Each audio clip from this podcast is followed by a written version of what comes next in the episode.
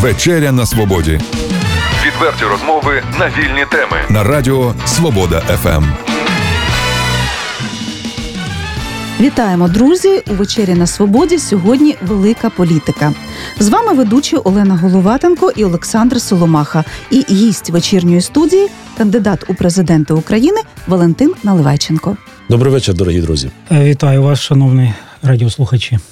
Пане Валентине, от ви не вперше в нашій студії, в четвертий, якщо ми не помиляємося, але до цього часу ви були тут як гість, як громадський діяч, політик, так. керівник е, руху справедливість. А зараз ви в зовсім новому амплуа. Ви кандидат в президенти України.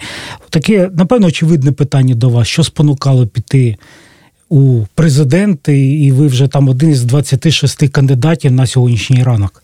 Для мене рішення йти в президенти склалося протягом багатьох років коли я справді і в громадсько-політичному русі справедливість, і в національній безпеці, і в українській дипломатії готувався до того, щоб вийти на розуміння, що в нашій країні для наших громадян можна і треба зробити так, щоб влада служила людям. Можна і треба зробити так, щоб людину захищали.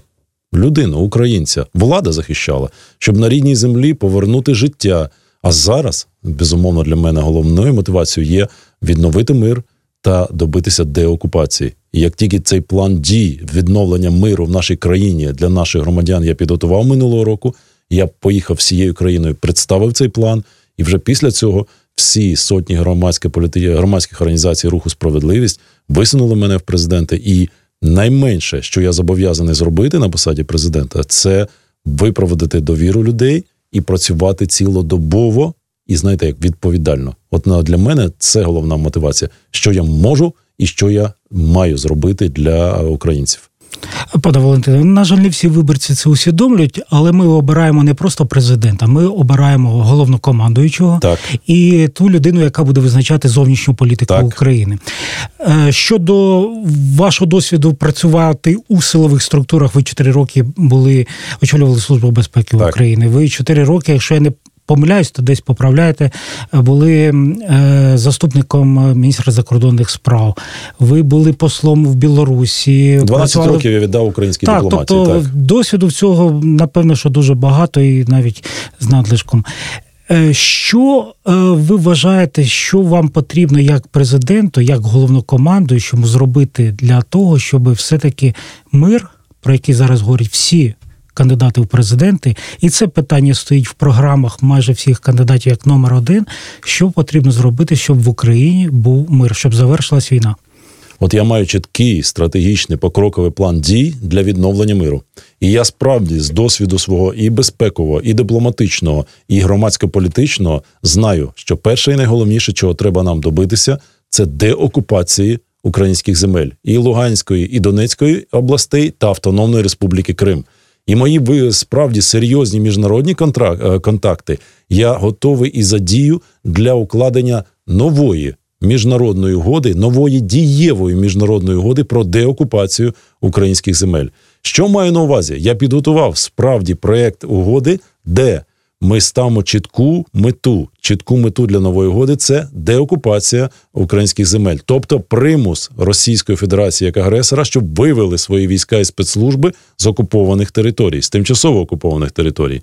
Я говорю, що як майбутній президент я ініціюю цю угоду.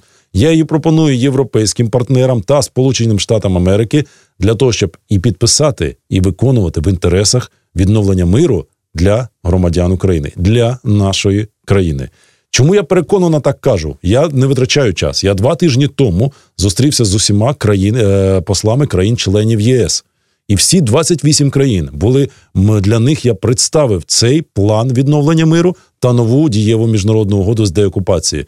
І всі європейські партнери вже почули від мене, що новий український президент не буде ховатися за мертві мінські домовленості, не буде розповідати про якийсь нормандський формат. Я не не буду і не маю жодного бізнесу в Росії. Я проти корупції рішуче ніколи сам не був. І більш того, у владі вважаю, не буде більше корупції.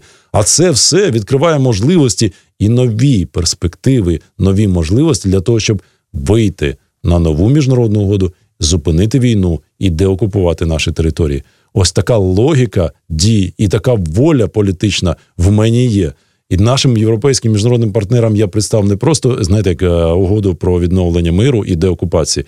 Я так само представив чіткий план дій, що всередині країни новий президент зробить для того, щоб навести порядок, знищити корупцію у владі, не більше зупинити корупцію, щоб не було в Збройних силах і в Міністерстві оборони України. Бо міжнародна допомога може і буде в рази більша. Я це стверджую після 31 березня, після президентських виборів. Я це зроблю, але розкрадати більше міжнародну допомогу ніхто не буде, і я не дам. Е, пане Валентине. Ми ще повернемося до питань корупції так. і до війни на Донбасі. Е, Олено, е, все таки ближче до виборів. У грудні 2018 року доводилося чути думки, е, що на цих президентських виборах можливий політичний союз Наливайченка і Тимошенко. Втім, зараз на дворі січень 2019-го ви йдете на вибори окремо. Так, я е, йду Питання, окремо і йду з е, окремої програми. Да, не сталося об'єднання, і е, сюди ж побіжно питання: який чинник може вас спонукати до е, роботи в команді без називання конкретних прізвищ? Найголовніше, що рішення йти окремо з планом відновлення миру та знищення корупції, це моє знаєте, глибоко вистраждане і е, відповідальне рішення. І для цілого громадського політичного руху справедливість для сотень і сотень наших організацій по всій країні, і тут на Чернігівщині наш правовий центр працював більше трьох років. Ми не тимчасовий, знаєте, як е, якийсь політичний проект, десь е, погралися і з кимось прийшли у владу і всілися.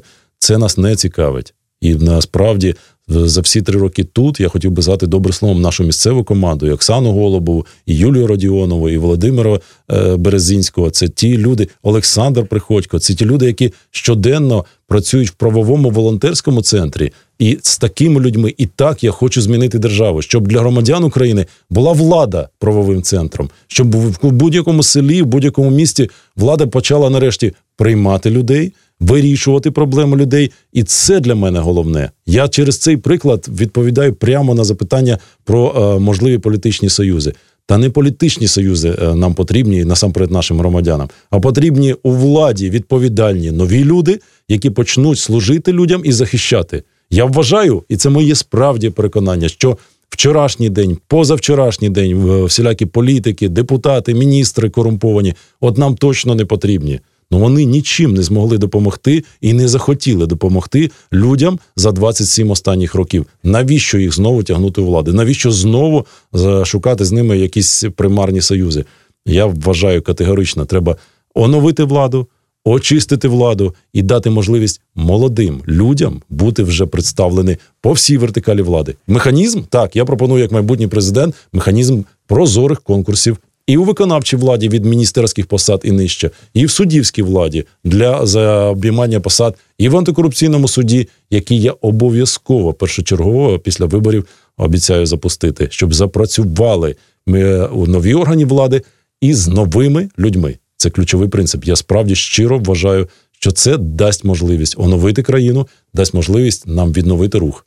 Ще питання: скажіть, як ви прокоментуєте той факт, що у президентській виборчій гонці перетинаються одразу два екс-очільника Служби безпеки України? Ви і Смешко, е, є також колишній міністр оборони Гриценко, є колишні учасники АТО. Е, чи свідчить це про те, що в суспільстві є запит на очільника держави силовика, або іншими словами на президента з військовою виправкою? Ну я відповім дуже коротко. Не перетинаюся, тому не перетинався, тому що в е, ці проекти виникли саме на виборах. А для мене було було важливо не виборча, знаєте, е, е, програма коротка, а працювати ми почали на багато років раніше.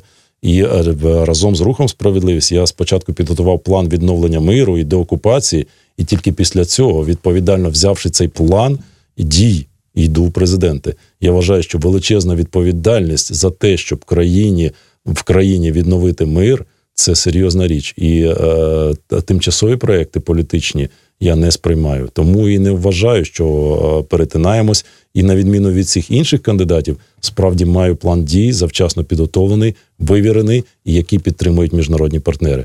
А запит в кожного українця на безпеку щоденно є не просто запит, це базова потреба людини, яку я вважаю, має новий президент і нова влада одразу гарантувати кожному українцю безпеку дбати про людину, дбати про безпеку людини. Це має робити вже вся е, влада одразу після е, закінчення виборів, і ми це зробимо. е, сусіди росіяни люблять і чекають сильної руки. Яка рука потрібна українцям? Справедлива. Відповідь очевидна: потрібна справедлива людина і жорстка рука для того, щоб справедливість для людей зробити і навести лад на землі. В цьому, якщо ви мене запитаєте, я знаю, жорстко треба знищити корупцію. Так, жодних компромісів з вчорашніми, позавчорашніми, нинішніми можновладцями. Друге, справедливі суди потрібні? Так, потрібні. Е, люстрація антикорупційна потрібна в країні? Так, потрібна. Але разом з тим така жорсткість справедливого президента має означати максимальна людяність і максимальна стурбованість і знаєте, близькість до людей.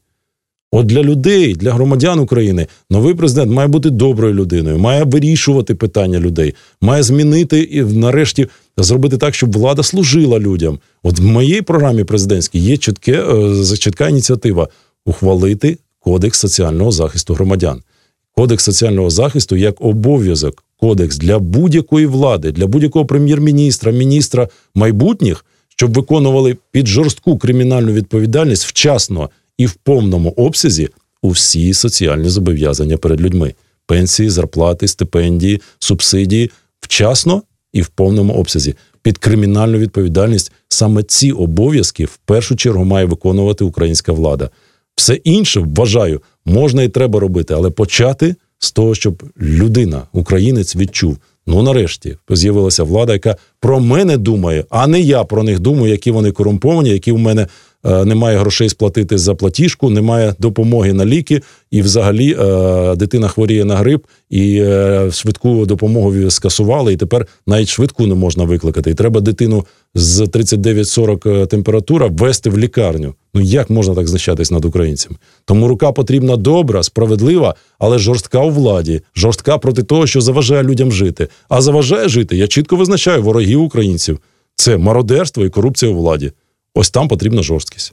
В суспільстві досить такий великий запит на боротьбу з корупцією. і Для цього не потрібно багато кудись ходити і щось бачити. Все це ми бачимо власними очима і кожного дня. І от одна із думок, яка час від часу повертається, і журналісти її обговорюють, це думка з приводу е, жорсткого покарання за корупцію. Правильно. Навіть називають думка. смертну кару. Як ви на це дивитесь? Правильна думка і правильна позиція. Я ставлюся до корупції як до мародерів під час війни. Саме так. І більше того, я ж знаю головне, що кожен рік вони у українців викрадають корупціонери у владі, починаючи від президента, 5 мільярдів доларів в свої офшори. От, Олександре, вдумайтесь, ціна річної офшорної корупції влади для кожного українця це 5 мільярдів доларів вкрадених пенсій, зарплат. Саме тому такі величезні тарифи постійно щомісяця влада підвищує. Раніше вони хоч раз на квартал підвищували, тепер вже щомісячна. Газ, вода, електрика. Не, Нема жодного місяця, щоб на громадян України не перекладали наслідки свого свого, свого злодійства і корупції. Так ми маємо зламати це. Ми маємо раз і назавжди заборонити у владі займатися бізнесом. Жорсткі покарання для мене означають довічне ув'язнення за корупцію у владі та конфіскація. Повторюсь, конфіскація всього викраденого, в тому числі з офшорів. До речі, розшукати і повернути гроші з офшорів я знаю як. Неправда, що це неможливо. Всі країни давно цивілізовані підписали два роки тому спільні угоди, і навіть Данія, навіть Ісландія, навіть Туреччина повертають з офшорів, якщо їхні чиновники хоч копійку викрали. Наші викрадають мільярди і ні копійки не повернуто. Ну я стверджую, що ми повернемо вкрадене, і це буде перша інвестиція в українську економіку, тому що це і є справедливість.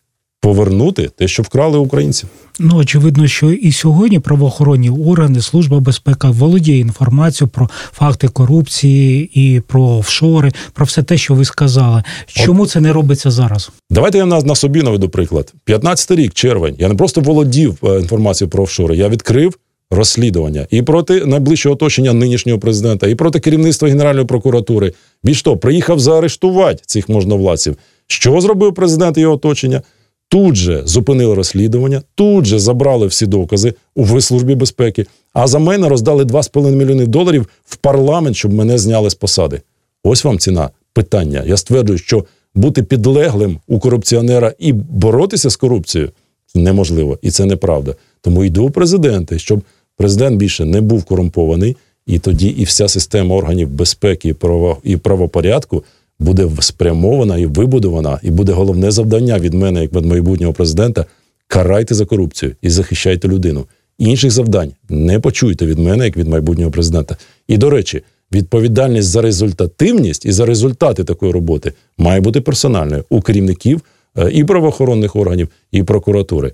І, Але і це не все. Я стверджую, що треба якомога скоріше надати законом право об'єднаним територіальним громадам і обирати, і відкликати керівників місцевих правоохоронних органів, суддів і прокурорів. Справедливість на землю, очищення на землі можна і треба зробити швидко. Для цього треба по такий закон, де який справді закріпить і надасть народовладдя об'єднаним територіальним громадам. І тут на Чернігівщині, і поруч на Полтавщині, Сумщині та й по всій країні, щоб об'єднані територіальні громади справді призначали і відкликали керівників правоохоронних органів і суддів.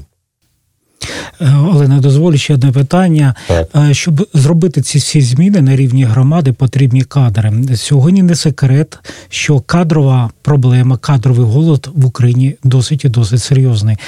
Е, де ви збираєтесь шукати своїх прибічників, тих людей, які будуть безпосередньо втілювати вашу програму на регіональному рівні, що ви будете навчати, залучати іноземців, як це в нас вже е, було, якісь іще можливо способи. Давайте я спростую міф про те, що немає українців, здатних змінити і захистити цю країну. І тут, на Чернігівщині, і по всій країні, на власному прикладі, на прикладі руху справедливість, ми вже більше трьох років працюємо з волонтерами, правозахисниками, ветеранами війни. І навіть тут на Чернігівщині немає кадрового голоду. Зараз тільки правовий центр волонтерський тут. Я можу назвати людей, які вже працюють без бюджету і поза владою, захищаючи е, ображених людей, захищаючи справедливість, навіть відстоюючи справи в судах для е, добровольців і повертаючи їм статус учасника бойових дій. Я називаю цих людей Оксана Голубова.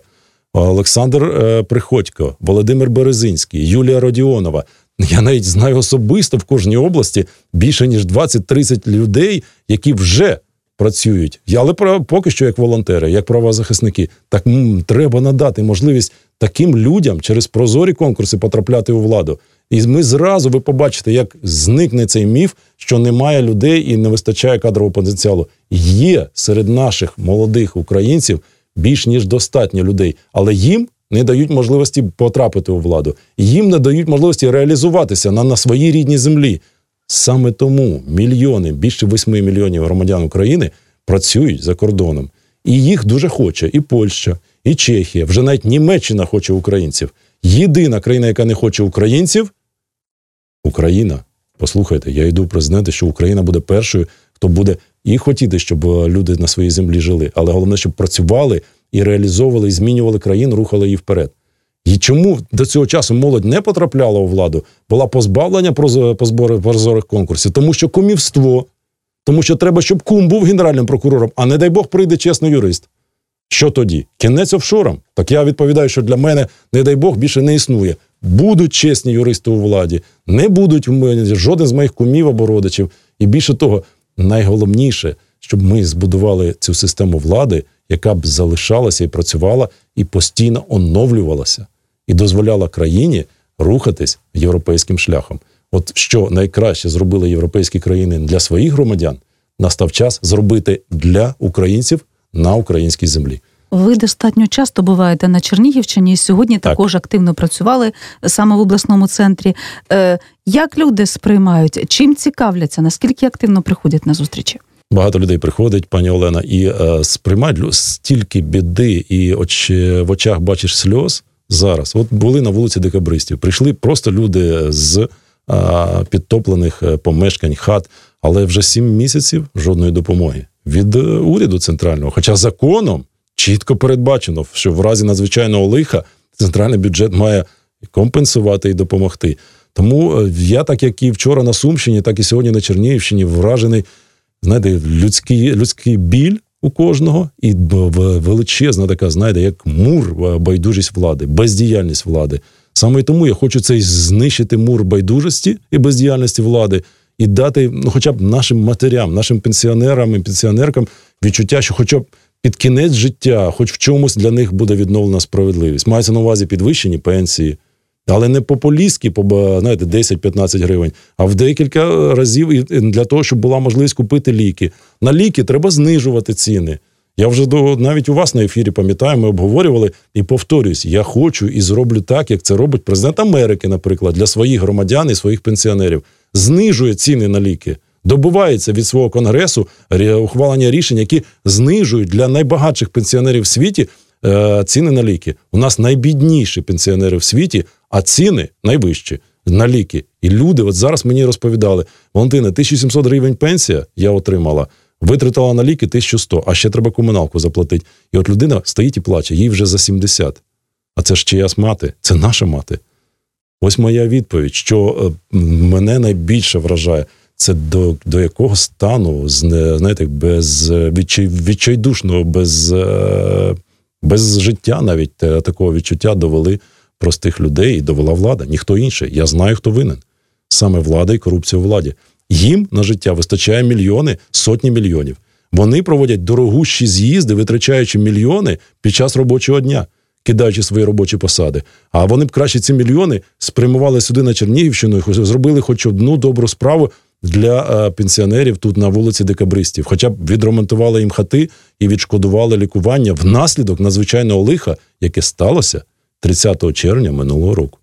І за сім місяців ніхто людям не допоміг. Ось моя відповідь, де не не вистачає справедливості. Шановні радіослухачі, нагадаю, що гість нашої передачі, кандидат президенти України Валентин Наливайченко. Е, пане Валентине, повернемося до війни і до Донбасу. Одна з одна з дуже важливих проблем це проблема українських полонених, українських заручників, так. ті люди, які перебувають на окупованій частині Донбасу так. або в полоні в Росії. На жаль, протягом минулого року не було фактів, по, крайній мірі, нам невідомі факти, коли відбулося повернення наших полонених або їх обміняли. Як е, президент України Валентин Наливайченко планує вирішувати цю проблему? Так як я вирішував її в перший рік війни, першого протягом першого року війни разом з добровольцями. З правозахисниками ми повернули з полону 2716 українців у 2014 і початок 2015 року. Я йду в президента і говорю: ми створимо національний центр звільнення заручників і політв'язнів, і ми повернемо українців з заручництва і з полону. Всіх, всіх я наполягаю. Зараз влада приховує навіть точну кількість. Ну це ж не бачене. Єдина держава, яка не знає, скільки їх, її громадян в полоні або в заручниках, знову ж таки, ця влада. А я стверджую, що ми будемо, по-перше, знати поіменно, по-друге, повернемо кожного заручника і політв'язня. Будемо битися за до останнього хлопця і дівчини, які зараз в незаконно знаходяться в буцигарнях, чи то на тимчасово окупованих територіях, чи то на території Росії. І я знаю, як це робити. Я дуже коротко скажу в ефірі Радіо Свобода. Може, влада нарешті почує. Ну є ж організація Об'єднаних Націй. Ми там країна, Україна як країна-засновник. Там же до цього часу є Росія. Є всі механізми санкцій Організації Об'єднаних Націй за одного політв'язня, за одного заручників, заручника. У України з Росії як агресор викрала і тримає в заручниках більше 146 українських громадян. Може, нарешті почнемо битися за наших людей? Може, нарешті почнемо з усім цивілізованим світом звільняти?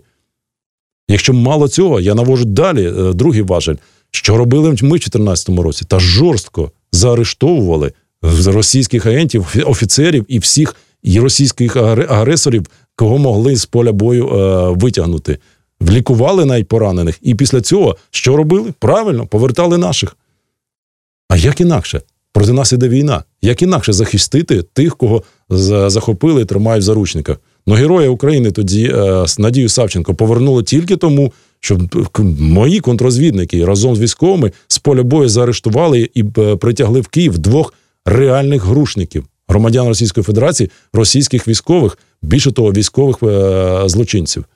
Ми ж це зробили. Це як приклад. А скільки ще таких прикладів тоді вдавалося робити? Тому я говорю, що найкращі офіцери української контрозвідки Збройних сил України мають нарешті зараз владою не контрабандою займатися на лінії розмежування на лінії фронту. Чи то цигарки, чи то зброя, чи то невідомо взагалі, що ще треба цьому командуванню, коли вони вже накрадуться на цій війні, а мають бути спрямовані на вирішення двох ключових завдань, щоб не було стільки втрат в наших захисників, і друге, щоб жорстко діяти і е, отримувати додаткові інструменти для повернення українських політв'язнів і заручників, в тому числі шляхом обміну. Мільйони українців шукають заробітків за кордоном, таким чином намагаються врятувати свої родини так. і дійсно забезпечити більш-менш гідне життя. Який меседж ви можете донести до них, як до своїх виборців? Я керував консульською службою України і дуже добре знаю, що вас змусило, змусило і змушує залишати і Сумщину, і Чернігівщину, і Запоріжжя, і Закарпаття, тобто рідну землю, змушує залишати відсутність роботи, відсутність медицини, відсутність освіти. Тому я знаю, як майбутній президент, що з чого я маю почати правильно. З створення робочих місць, правильно, з відновлення фінансування медицини, правильно з відновлення фінансування шкіл, особливо в районах і в селах. Ми маємо в країні створювати європейські умови, такі як в країнах Європи, куди виїжджають наші люди. І тоді наші люди будуть не виїжджати, а лишатись. І друге, я справді вважаю, що настав час для всіх українців за кордоном дати можливість за законом голосувати електронне, в тому числі голосування запровадити. І друге, видати закордонні паспорти українців для громадян України для всіх е- закордонних українців, для всієї української діаспори. Це нормальний європейський шлях.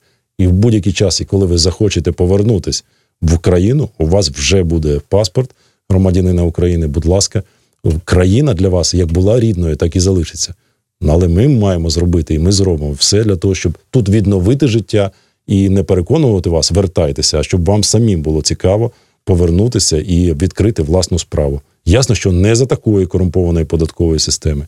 Для того, щоб українці і зараз лишались і повертались, треба зробити конкретні речі, зробити дешевими кредити, дешевими е, фінанси, гроші в українських банках для того, щоб могли молоді сім'ї і люди отримувати кредити, тільки дешеві кредити на іпотеку, на відкриття першої власної справи, на відкриття будь-якої it компанії, але за пільговим режимом з дешевими грошима, так як це зроблено в європейських економіках, де наші молоді люди приїжджають і отримують зразу і гідну зарплату, і можливість брати в банку кредит для того, щоб створювати молоду сім'ю зразу, не через 30-40 років, дасть Бог заробити. А з першого року, якщо ви зустріли коханого або кохану, держава вам дати можливість має економічні. Будь ласка, сім'я.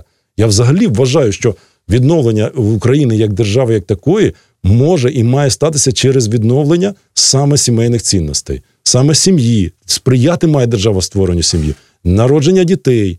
Материнство охорона це базові людські принципи і принципи знаєте, існування будь-якої цивілізованої держави в Україні. Вони мають початися, і про них має почати нарешті і дбати, і фінансувати в це влада, і президент, і уряд, і парламент. Ну безумовно, нові. Ці вже показали, як вони і куди вони і що фінансують, тільки в себе і в свої офшори.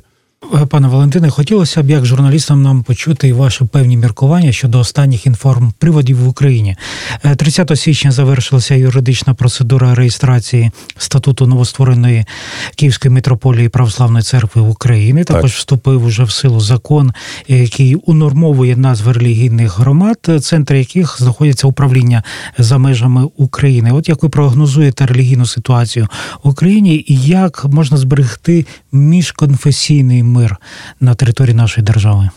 Я е, переконаний, що зберегти міжконфесійний мир можна двома важливими речами: перше не втручатися державі і уряду в ці процеси, і друге зробити все можливе для того, щоб відновлення справедливості для української православної церкви, і це дуже важливе було відновлення справедливості, надання автокефалії було продовжено до отримання справді серйозних об'єднавчих процесів середовищі Української православної церкви, і це може і має підтримати держава тільки одним. Я переконаний, настав час ініціювати реституцію, повернення усього майна церквам, релігійним громадам на рівних. Синагоги зруйновані, землі і кладовища так мають бути повернуті громадам. Церкви українського патріархату Української автокефальної церкви. Вона ж була, е, коли більшовики почали ще в 18-му роках е, році окуповувати нашу землю. Треба повертати і землі, і храми. І більш того, держава має сприяти відбудові зруйнованого, ремонту занедбаного будь-якої культової споруди. Це найкраще сприяння від мене, як майбутнього президента, і від держави, яке ми маємо надати міжконфесійному миру і при цьому постанню української помісної церкви це відновлення справедливості. Цього недооцінювати не можна. Більше того, я знаю зараз по всій країні їжджу і чую, що мільйони українців справді справді на піднесенні чекають від православної церкви України або Української православної церкви, щоб вона буде позбавлена користолюбства зсередини і ззовні буде підтримувати відновлення державності, відновлення справедливості на нашій землі.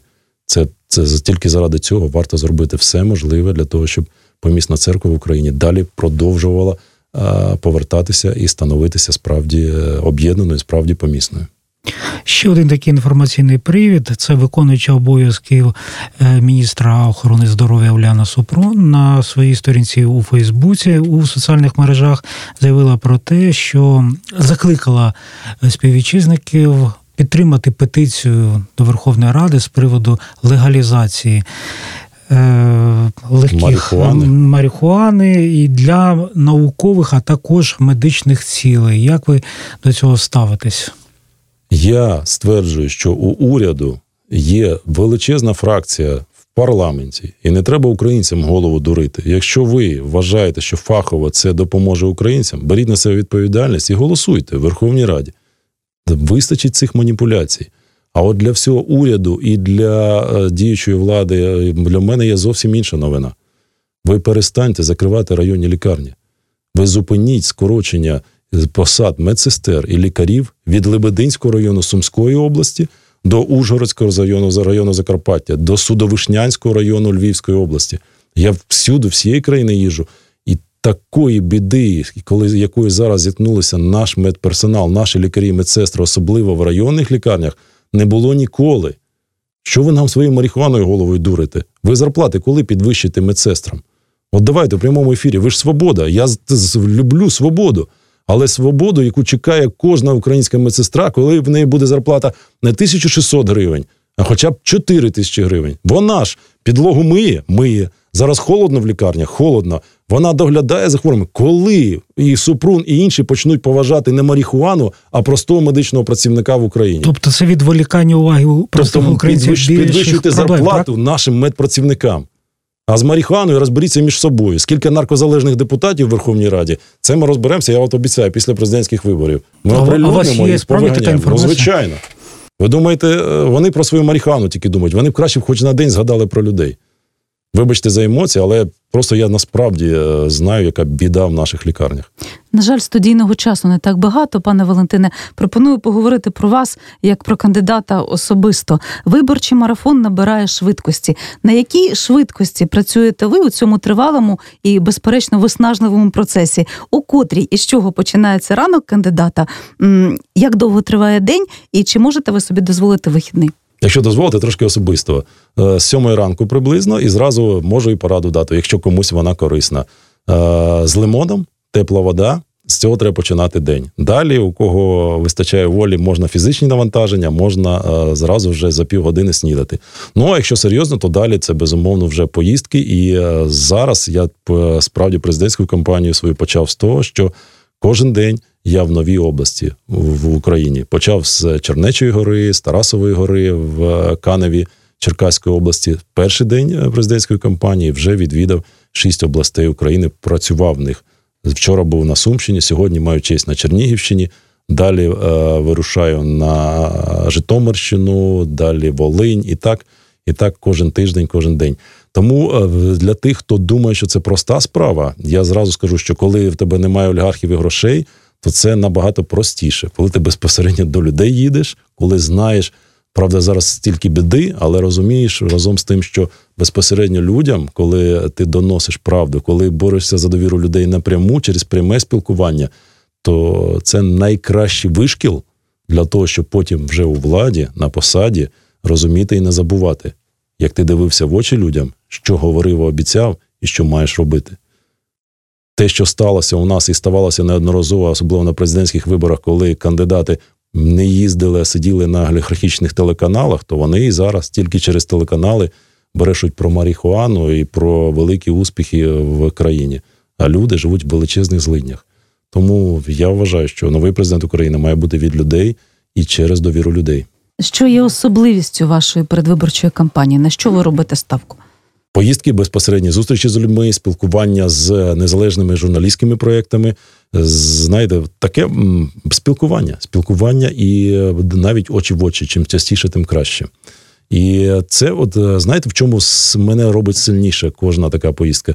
Мене робить сильнішим те, що я знаю вже майже кожне село, кожний район, е, кожний завод. Я не просто знаєте з газет або з інтернету читаю, або як зараз тільки люди, деякі кандидати думають, як складати президентські програми. Мені не треба думати. Я вже знаю, відвідав не один раз мапу біди. Мапа біди це вся держава. І більше того, знаючи цю мапу біди, я зверху розумію, що має бути зроблено для того, щоб лікувати, допомагати, і щоб Україна була не загальною е, територією біди, а все ж таки територією успіху. Озвучу вам досить традиційне питання. Воно таке перше питання. Е, вас обрали президентом. Куди ви їдете і робите свій перший офіційний візит? І друге питання: яким буде ваш перший указ? Перший указ буде про знищення корупції і ініціювання закону про імпічмент президента, внесення його в парламент, навіть цей разом з скасуванням недоторканності президента, депутатів і суддів. Тут навіть думати не треба.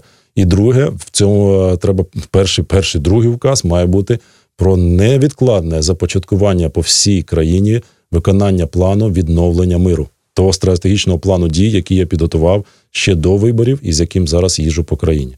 Що стосується е, першої е, закордонного візиту, ну роботи в країні настільки багато, що я думаю, що можна тільки буде знайти час для Брюсселя і Вашингтона для того, щоб в першу чергу вийти на нову дієву міжнародну угоду для деокупації країни. А працювати треба 24 години на добу, 7 днів на тиждень і в країні. Дякуємо, пане Валентине, за те, що знайшли час у щільному графіку. Завітали на свободу ФМ. Нагадаю слухачам, це була вечеря на свободі з кандидатом у президенти України Валентином Наливайченком.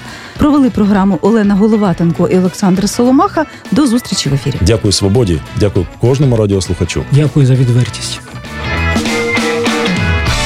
Відверті розмови на вільні теми у програмі Вечеря на Свободі. Тричі на тиждень у понеділок, середу і п'ятницю о 18.00 на радіо Свобода ФМ.